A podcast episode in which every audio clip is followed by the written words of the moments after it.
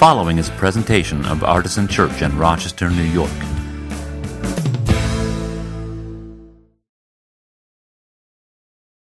Now, before I dive into the gospel section, I want to invite our guest, Arlene Hodge, to come and share with us for just a couple of minutes. Um, the artwork that you, I'm sure, noticed on the walls as you came in today is uh, all thanks to Arlene. And we are really grateful for you bringing that to us to, uh, to have and share with us. It fits so well with what we've been talking about for several weeks now. And so, Arlene, would you uh, just share for a few minutes and tell us about this work and why it's here? Yeah, go ahead. This scares me. Well, I'd like to first say thank you all so much um, for having me here. It really means a lot to me. I'm going to try not to cry up here. Um, so, Arlene Hodge, um, I'm a photographer, and a long time ago I used to shoot rainbows and pretty things, um, or at least what most people think are pretty, and flowers and my sons. And um, that all changed for me. But a few months ago, I got a phone call from a woman from the Democrat and Chronicle who said, You know, we're getting some emails on your work, and we hear that you like to sleep with homeless people in parking garages and in the local shelters and with the bed bugs. Would you do an interview? And I thought, Yeah, that's what I've been waiting for. I want everyone to just see all these these people. And so we did the interview. Can you all hear me? Am I talking right? Um, so we did the interview, and they had a photographer follow me around, and I took them into shelters. And I thought, oh, this article is going to come out, and maybe I can get some gallery work out of it, and you know, the phone will be ringing. And um, what I least expected happened is that churches started calling me, emailing me, contacting me, and asking if I would show my work. Um, and I thought, oh, I'm like a wannabe Buddhist. I have not been to church in 30 years, and I just don't know if I can do it. I don't know if I want to do it. And I met with um, a fellow at another church, and he showed me around, and we talked about it. And I said, all right, I'll give it a shot. And I loved, I loved, loved, loved it. And I knew that my work is really supposed to be in a church. Um, and so another church called, and I did another church. And each one that I did, I thought, man, I'm right where I'm supposed to be with these. I was really scared to sit up in front of a congregation, and now I think I'm getting the hang of it. So, um, yeah, I, I started photography when I was really, oh, there's a photo there. Um, I started photography when I was really young, um, little, little, and did a lot of darkroom work in high school and went off to college and then I got married and had um, my first two first two sons in my first marriage. And um, after a time, we got divorced, and then I got married again. And um, I heard some talk of marital troubles, and, and I've been there twice over, and it's just a horrible place to be, and most especially when you have children that are involved. Um, but I went through that, and my second marriage was filled with deployments. My husband was in the service, and we eloped right before 9 11. No one could have predicted what would happen. And deployment after deployment, um, we thought maybe we'll try for a baby. And could I handle him being gone for the nine months of the pregnancy? We tried. Nine months went by. He came home the night before um, her due date. I went into labor and I delivered her, and she died an hour before I delivered her. And I think that's what just sent me over the edge. I fell into depression, drank a lot of wine, and um, after a year, my doctor sent me off to a therapist, and you know my two sons were suffering. My husband came back, and we thought, all right, a year's gone by, maybe we'll try for another one. And I felt like I was in a good place, and I have a, a seven-year-old running around here who is the other one, who is our earth angel, who um, but I never really got over the grief of losing Kelsey. And um, I think I had a midlife crisis and woke up, and my husband was on another deployment to Afghanistan, and I walked out. I moved out of our new farmhouse. I took my son and waited for him to come back. And I think that's when I really, the grief of losing her just hit me full force. Couldn't pick up my camera during all of that time. Since she passed away, I, I mean, nothing was beautiful. Even pictures of my kids. I just couldn't do any of it. And I started um, taking, getting into abandoned buildings. It was a depression, and I had heard people were going into abandoned buildings and taking photos, and I thought, oh yeah, I think I could do that. And I started breaking into all every place around here. And then I'd stumble upon homeless people and crack addicts, and it just I felt at home. I felt no one could judge me in these places. I can sit at the House of Mercy and, and be there for days and wake up with the bed bugs, but not one of these people are going to judge me because they've been married, divorced, dead children, they're killing themselves. Like, you know, the song is they're just calling out for help. So I started taking photos, and I was down in New York City for a time, and I've got some of those photos in the hallway doing street photography. And then I would take photos of homeless people, and every time I'd look at them, I think they're just they sucked because I didn't know the person. It was very gratuitous. Gratuitous, you know. I've got the homeless shot, and uh, I think I pretty much destroyed most of those photos. And when I, you know, was back in Rochester and I started taking more shots of homeless people, I thought still it wasn't working for me. So I decided I need to find some homeless people and sleep with them, and I did. And there was a group of homeless um, men and women up on the tracks here, and I introduced myself with my camera and said, I'm not a student and I'm not doing this for money. I just want to know more about you. I want to know your name, know your story. I just want to know. And so they took me under their wing and I slept in the parking garage. And then and the photos were like being at a family party. You take pictures of the cake and the kids. It was family. And then I just, I loved it. I felt that happiness again, really, in my photos I just um, I had a name, a name to go with a face. So I thought, all right, I'll sleep at the House of Mercy. So I went there and introduced myself, and they gave me a key to the back room. And I said, no, no, no, I want to sleep on the couches. I want to sleep with these people, and not be treated any different. And some of my closest friends I met at the House of Mercy, waking up with those bed bugs were really bad, but I did that, and I broke bread with them, and um, it it really changed my life and Kelsey being gone, it was a gift. It just became a gift. Her death gave me this vision. Um, my depression gave me the vision to see what life is really all about. And um, it's not always pretty flowers and rainbows um, or pretty people. It's it's about what you see on the walls here. So I want to read a little passage really quick that I found, and I don't have my glasses, but I think I can do this. So, here, I'll read a little bit of what I wrote. Then I stumbled upon people, those who are homeless, suffer mental illness, and those battling addiction. Where many people find these persons lacking beauty, I found my place, photographically and spiritually. Their suffering lessened mind, helping them help me. Um, this is from Luke 14. Then Jesus said to his host, When you give a luncheon or a dinner, do not invite your friends, your brothers, or your sisters or relatives or your rich neighbors. If you do, they may invite you back, and so you will be repaid. But when you have a banquet, invite the poor, the crippled, the lame, the blind, and you will be blessed. Although they cannot repay you, you will be repaid at the resurrection of the righteous. And that really summed it up for me. And so as you walk around and look at the photos, and again, thank you so much, Shane, and you guys, thank you so much. Um, I'll kind of go around the stations. Um, I have over here photos. They're from New York City, some of the homeless shots, and some of the people in Rochester, mostly from the House of Mercy, just little ones. Um, I was going to put some explanations. We had talked about that, but I think when you look at these photos, your heart will tell you what the story is. Um, over here, again, the side wall, I've got more pictures of some of the homeless in the House of Mercy. There's a photo over there of a woman, her hands are crossed in a tent, and about two miles from here, um, a 35 year old, incredibly beautiful, I mean, outwardly and inwardly beautiful woman, um, was diagnosed with MS, and it went really quick within years. She had three children, ended up in a divorce, ended up homeless on the streets, paralyzed, ran into a alcoholic, um, substance abuser, and he would push her around the streets. Her name is Dawn, with um, in her wheelchair, and when I met her, I had went up to the tracks to check on some of the guys that were living there, and her boyfriend was stealing lights over High Falls and bringing them up for money. And he was pretty wasted, passed out in the tent. And when Dawn went to go try to get to him, she fell out of her wheelchair. I had looked around, and it was snowing, and she was wearing a Depends she had defecated in. She it was down around her thighs. She couldn't get into the tent, and her boyfriend, who was supposed to take care of her, just left her there. So we got her in the tent, and um, she's now in a nursing home and got herself away from him, and she's doing awesome. And she's just an amazing story.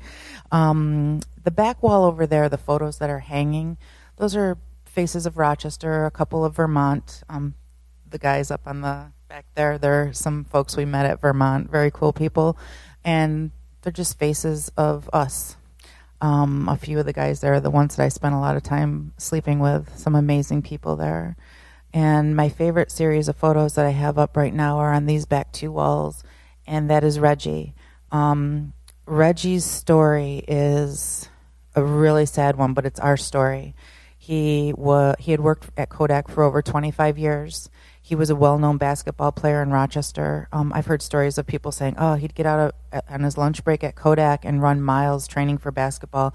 He was a really well-known gentleman, and his wife left him, and that sent him into depression, which sent him into drinking, which sent him in. He's a, a pretty hardcore crack addict now, but he's the most amazing person I think I've ever met.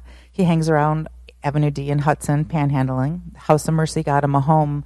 Um, he they put furniture in there, and he'd tear it all apart and put it in a pile out front in the garbage. So he'd sleep on his bare floors. There's some photos over there. A photo with the toilet seat propped in the window. He'd take his toilet apart and use it for something. Well, about a month ago, Reggie um, burned his house down. A nice house he had off Hudson. He burned it down with a toaster in the bathroom who knows what he was doing in there with a toaster in the bathroom. But I last found out about four days ago he's at Strong Hospital and they found he has a bone disease. Um, if you could keep him in your prayers, truly, um, he could be our brother, sister, father, maybe not sister, but grandfather. Just uh, and he is. So those those are Reggie. That's Reggie now after a, long, bright, uh, budding future. Is it's not like that anymore. So if you could keep all these people in your prayers and know that a divorce could send you into deep depression, which could send you drinking a whole lot, which could send you right out in the streets in a heart within a year you could be there to support everybody going through something. Keep these guys in your prayers and um, thanks for having me here and listening to me tell my story.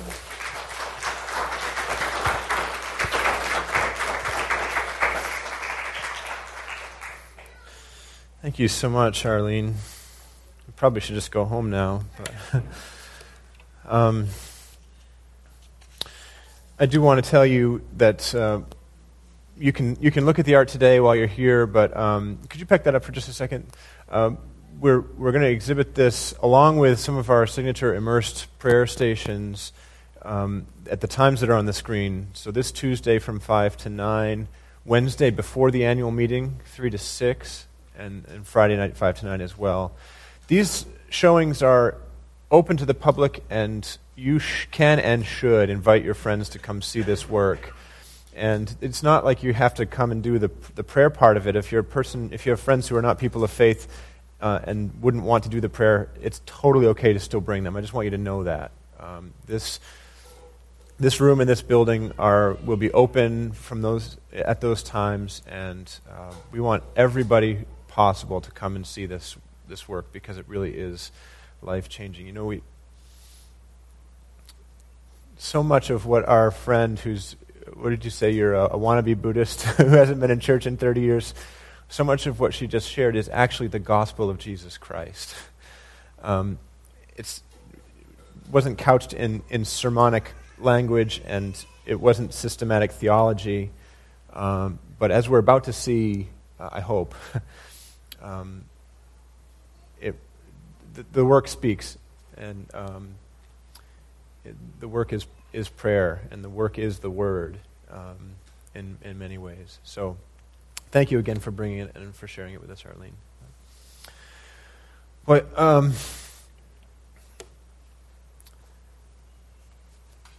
the way my notes read is this question Have you ever felt like God had completely abandoned you? And I think after what we've just heard and, and some of the prayers that we had, the question is almost rhetorical uh, at this point. Because we've all, I think, had times when we, th- we thought we knew which end was up, and then suddenly everything was turned upside down. And uh, whether it's a, the deterioration of relationship or the, the loss of a family member, um, any of those things that that can send you into this kind of spiral. Um, for me, the, the disorientation that I, that I experienced was not from a personal tragedy so much as a um, waves of, of spiritual doubt that I've shared this story with, with most of you before. Um, but having grown up in the church, you know, gone to church every Sunday for my whole life, there, there came a point several years ago when um, some of the stuff just didn't make sense anymore for me. And I, I had this sort of crisis of faith, which I had to experience while I was in pastoral ministry. um, and that was disorienting for me. And regardless of whether you've had that particular type of crisis or you've had other, the other types that, that I haven't necessarily had, I think that we probably would ag- agree that one thing is true is that when you make it through something like that, you come out on the other side and you're not the same anymore. Some of what you, thought was true, you've had to, it's just been burned out of you. And some of the things that you didn't think were true have, have now been burned into you. And on the other side of this kind of crisis, there is a, a a deeper, more honest faith. Um, and if you can get through it to that point, it's actually a good place to be. Um, but it's very difficult to walk through. Um, there's a, a, story in the, in the Gospel of Luke where John the Baptist, I think, is going through one of these crises. Um,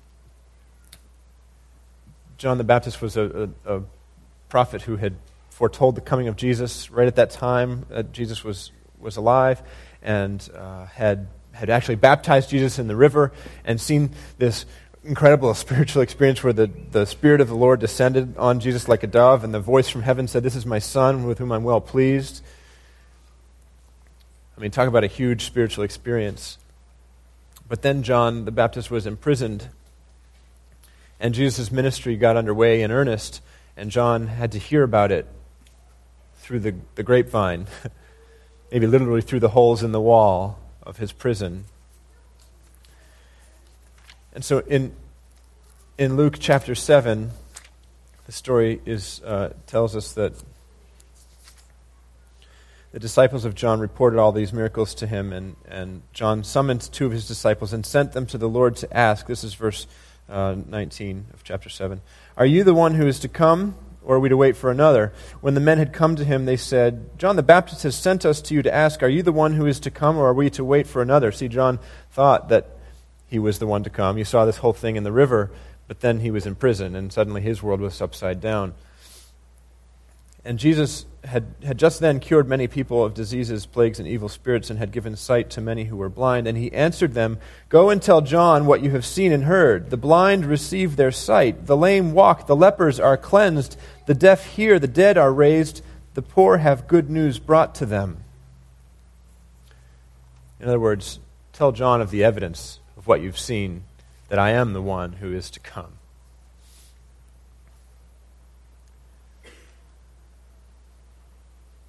Now, Jesus' answer would have sounded very familiar to John, I believe, because what he was basically doing in, in that answer that he gave the disciples of John to send back to him was he was almost quoting one of his own sermons. And it's that sermon that he was quoting, I think, that, that I want to talk about a little bit more this morning. But see, Jesus gave an answer to John's question but he didn't give him an immediate solution to his problem. He didn't say all these things, and oh, by the way, I've spoken with the jailer, and we'll have you out by Tuesday. He just said, Tell them of what you've seen, and that's it. So we have to actually leave John in prison right now. I want to go uh, back to John chapter 4, or excuse me, Luke chapter 4 in a minute. So today we're talking about justice in the Gospels and the eschaton, these, these nerdy church words, which simply mean um, gospel is like the message, good news, the story. You've heard it a lot of different ways. And the eschaton literally means the end, theologically speaking. It's, it's, it's how God will wrap everything up. And so justice is right at the heart of, of, of these things. Um, and we could really talk about what Jesus says about justice and what he does to work for justice we could literally talk about that for weeks. I could give you a half an hour sermon on it every week until the end of summer, probably. You get bored, but I could probably do that. But Jesus makes it clear that, for example, there's no love of God without love of neighbor, puts those things together. He affirms the, the, the prophetic call that we heard last week that, that um, doing the normal acts of spiritual worship without caring for the poor and the oppressed and the marginalized is nonsensical. Uh, one of the awesomest things Jesus ever said, he was talking to the religious leaders and he said, Woe to you, hypocrites! For you tithe the mint and the dill and the cumin, all these little tiny things, you're careful to divide them one tenth to give to the Lord. But you have neglected the weightier matters of the law justice and mercy and faith. It is these you ought to have practiced without neglecting the others. I love that, what Jesus says.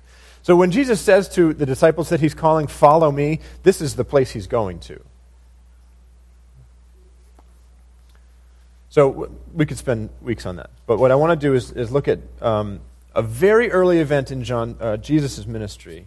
It's going to come from Luke chapter 4. Um, we'll start with verse 14. And if you'd like to read along in your red Bibles that are under your chairs or uh, in the seat pockets, you can do that. So, page 835. So, what is happening here is that Jesus has, has just done the very first few things in his ministry, and he's returned to his hometown, Nazareth, in Galilee. And he's gone to the synagogue, where the Jewish worshippers were, to give a teaching. And the teaching that he gives, in my opinion, is the foundation for all that he's going to say and do in the years that will follow in his earthly ministry. And the reaction of the people to this teaching, I think, is really fascinating and telling, important for us to, to see and hear.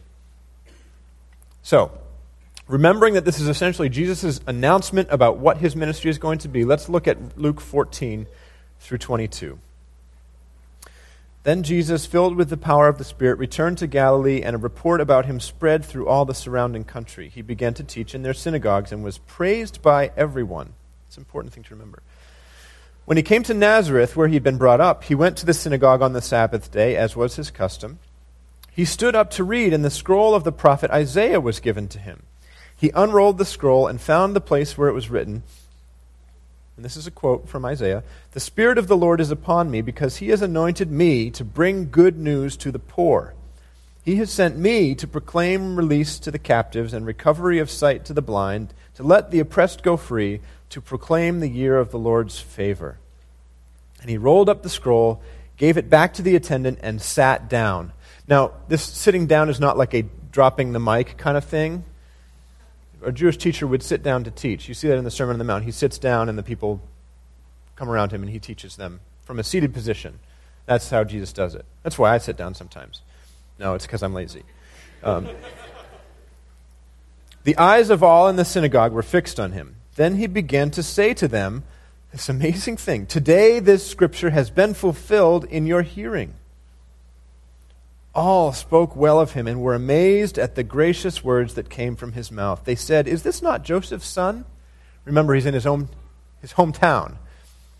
And so they're saying, Jesus is little. I remember him when he was. Jesus. Hometown boy. Aren't we all proud? He's talking about. And boy, they loved this. They loved this quotation from Isaiah all this stuff about release to the captives. What is he going to say? Good news to the poor, recovery of sight to the blind, let the oppressed go free. The people of Galilee were some of the poorest of the poor in, in this entire nation. And so, for their own little Joseph, their own little Jesus to come and and to come back to the synagogue and say, essentially, appropriate for himself this beautiful prophecy that they had probably clung to their whole lives religiously, to say, This is now coming true. I am the one. They loved it. Now, this part of his message, in some ways, is, is kind of challenging to us because we've had a couple thousand years to, to process and adapt our understanding of what salvation is. And I think that uh, a lot of us in the church have, have kind of adopted this strange dualism where we think that the spiritual realm is one thing and the material realm is another thing. And yeah, I mean, it's sure, health and, and, and all that kind of stuff is important. You know, our well being, our bodies matter, I guess. They sort of contain our souls, but that's really what matters. That's, that's, a, that's not the Hebrew way of thinking about the world and about human beings. So, for his hearers, um, the Messiah coming to offer salvation and then talking about good news to the poor. That's, that, yes, absolutely. That's what they were expecting. If you look at the, the literature of, of uh, Jewish culture at this time, their anticipation of what the Messiah was going to be, that was it. Very easy for them, especially since they are so poor, to say, Yes! You go, Jesus. It's a little bit weird for us because we think of salvation as this spiritual thing. You know, I'll fly away, oh Jesus, I'll fly away. when I die, hallelujah, by and by, I'll fly away. By the way, that kind of dualism is not consistent with Orthodox Christian faith either, in my opinion. Uh, after all, the Apostles' Creed says, you may have remembered these words from when we said them I believe in the resurrection of the body and the life everlasting, the body and the soul uh, eternally united in this new reality that Jesus ushers in at the end of all things, the eschaton. We, we may actually get to that today, I don't know. Not to mention the fact that that kind of separation uh, absolutely smacks in the face the whole idea of the incarnation, the whole idea that God would literally become enfleshed, embodied, and live among us. I mean, talk about sleeping with homeless people. The creator of the universe became a human being and, and dwelled, dwelled, dwelled among us. so to separate body from soul, it just doesn't make any sense. But anyway, the point is, his audience loved this. They, they didn't have any trouble uh, ascertaining where he was going with this. But Jesus never seems content to stand at the door of the church after a sermon and shake everybody's hand. Good sermon, Pastor. Having told the people just what they wanted to hear. Jesus tends to antagonize people who become too fond of his words. if you start liking what Jesus says a whole lot, he is about to piss you off. It's almost guaranteed. Look at the story of uh, John 6, the feeding of the 5,000, right? This great miracle, right? Two fishes and bread. There's like a billion little kid songs about that. I sang them all growing up. Yay, Jesus! Woohoo! 5,000 people are about to, like, they're all texting their friends saying, You have got to see this guy. And then he starts talking about how you have to eat my flesh and drink my blood if you want to see the kingdom of God. And the text very wryly says, And they went away disappointed. That's what Jesus does. And he's about to do it to these people too. So he goes on and he pokes and prods at them, ultimately makes them incredibly angry to the point that they want to kill him literally. And, and here's what happens um, starting in verse 23. After they're all happy, he says, um, He said to them, Doubtless you will quote to me this proverb, Doctor, cure yourself, and you will say, do here also in your hometown the things that we have heard you did at Capernaum. And he said, Truly I tell you, no prophet is accepted in the prophet's hometown. Truth is, there were many widows in Israel in the time of Elijah when the heaven was shut up three years and six months, and there was a severe famine over all the land. Yet Elijah was sent to none of them, except to a widow at Zarephath in Sidon. There were also many lepers in Israel at the time of the prophet Elisha, and none of them was cleansed, except Naaman the Syrian. When they heard this, all in the synagogue were filled with rage. I'll tell you why in a minute. They got up, drove him out of the town, and led him to the brow of the hill on which their town was built, so that they might hurl him off the cliff. But he passed through the midst of them and went on his way. It's like a Jedi.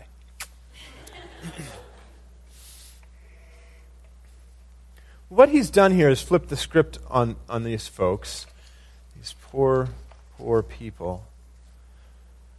And he's told them two stories from their own religious heritage, from the Hebrew Bible, that they would have known. The first story about uh, the widow is from 1 Kings 17.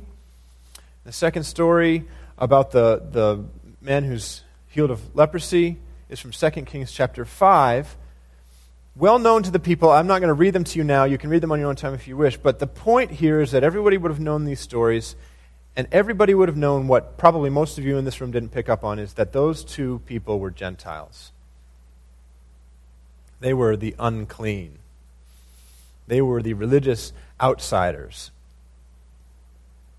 They had dirty socks and bed bugs, spiritually speaking. And it's not enough for Jesus to say, guess what? Elijah didn't just take care of the Israelites, he also took care of that. Remember that one Gentile woman? Isn't it nice of Jesus to be so, or uh, wasn't it nice of Elijah to be so inclusive? And then Elisha, Elijah's uh, follower, the next generation of the great prophets, how he healed that military leader's leprosy. That guy was a Gentile. Isn't it nice of him? No, what Jesus says is there were all kinds of widows in Israel that Elijah could have gone to, and he went to the, the Gentile. And there were plenty of people with leprosy in Israel, and Elisha didn't heal a single one of them. He went to the Gentile.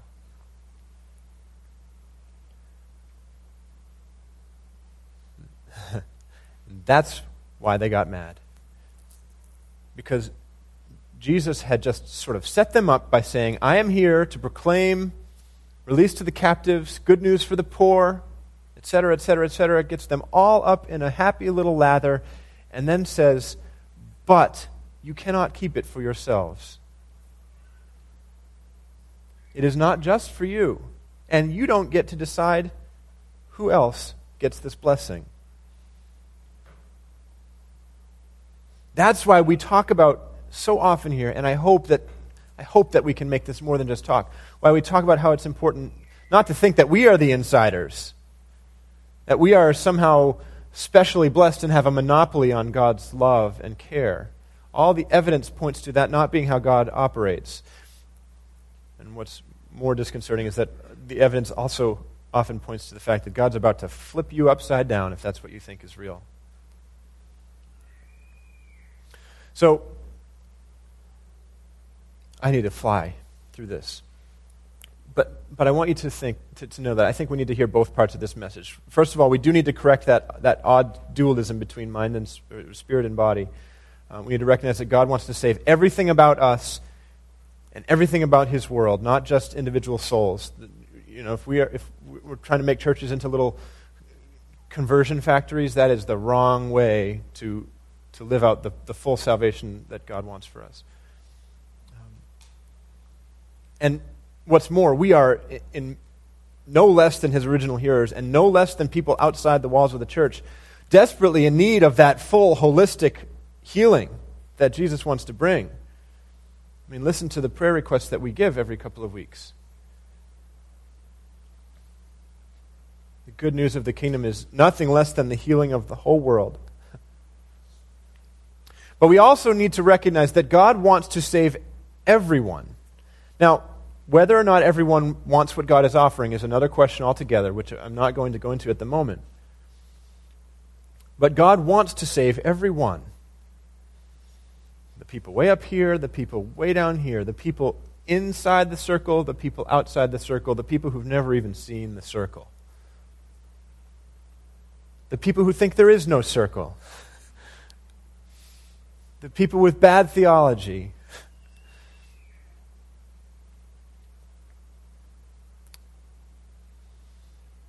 It is impossible. It is impossible for us to genuinely embrace the good news of the kingdom unless we are open to the salvation of people who are different from ourselves, including people who we don't think deserve it. Our restoration depends on theirs. Our wholeness depends on theirs. You remember Artisan, one of Artisan's life verses from one of the other prophets, Jeremiah 29, 4 through 7? It's about like in the, in the exile, saying garden, like build gardens and, and build houses and plant gardens and marry people and have families. And then he says, Seek the welfare of the city in which I've sent you into exile, because in its welfare you will find your welfare. That's, what, that's the way the salvation works. So you, you can't sit alone in this room and, and experience God's salvation because you're not offering it to anybody else. And God's salvation doesn't pick and choose that way. And if you want it to pick and choose, you are not doing His work.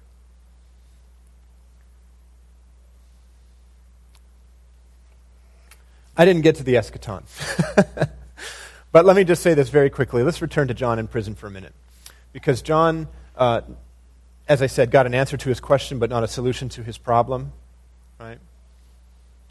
John maybe was hoping for everything to come together for him right before his eyes, right in that moment. By the way, did you notice? This is a very fine point on this, but when Jesus quoted his sermon from Luke 4, in answer to John in Luke 7, he left out one of the phrases. He left out the phrase about release of the captives. So there's John rotting in prison. He has an answer but not a solution.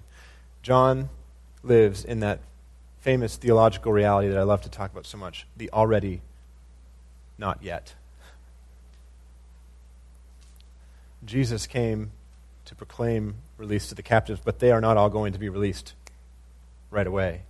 He proclaimed, came to proclaim and bring about good news to the poor, but they are all not going to, to receive that right away. A lot of it, by the way, depends on you and me and our willingness to work as agents of that salvation. But despite the fact that we suck at that and are not going to live it out enough, the end of things, and this is the eschaton side of this equation is when all of that will be brought to its fruition. It's not enough to say pie in the sky by and by, let's just sit here and wait. We have to pull that future into the present. Have we talked about that enough lately? We have to be agents of that salvation, but we're not going to be able to do it, and we're not going to be willing to do it all the time. The hope in eternity is that God will do it. Jesus will bring it about. Revelation 5 every creature in heaven, on earth, and under the earth, and in the sea, and all that is in them, singing praises to the Lord from every nation Jews, Gentiles, insiders, outsiders, all of us together. And then my favorite thing in Revelation is from chapter 7. You know, all that stuff about the beast and the numbers and the flames and the swords and the horses, I don't think we know what that means half the time when we talk about it. Horses are awesome, aren't they, Noella? Um, not this horse. it's so confusing, and we spend so much energy trying to figure it out. Read Revelation 7. This is not confusing. You don't have to spend any time figuring it out. They will hunger no more and thirst no more. The sun will not strike them, nor any scorching heat, for the Lamb at the center of the throne will be their shepherd, and he will guide them to the springs of the water of life. And God will wipe away every tear from their eyes.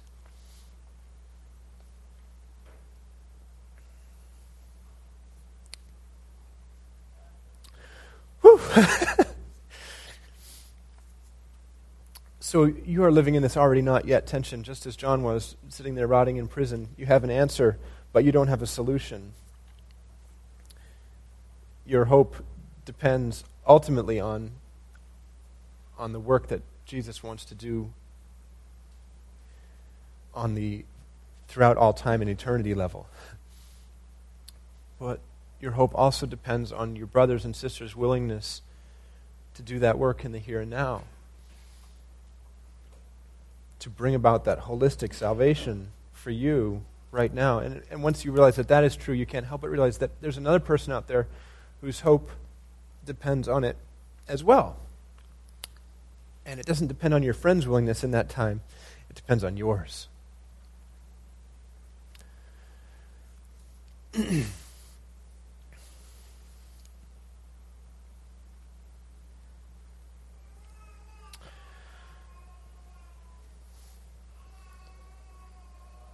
Um,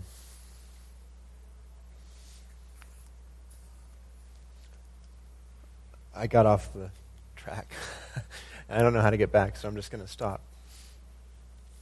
Um, let's take communion together. And I apologize that we're late. Um, we'll probably still sing two more songs together if that's okay. It's a beautiful day. You'll have plenty of time to frolic in the sun. um,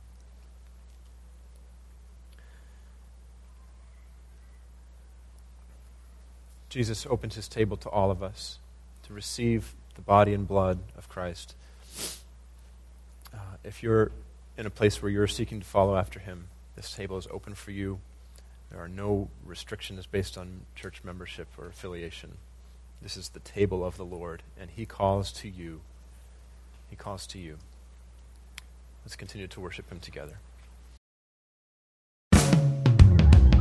For more information, visit us at artisanchurch.com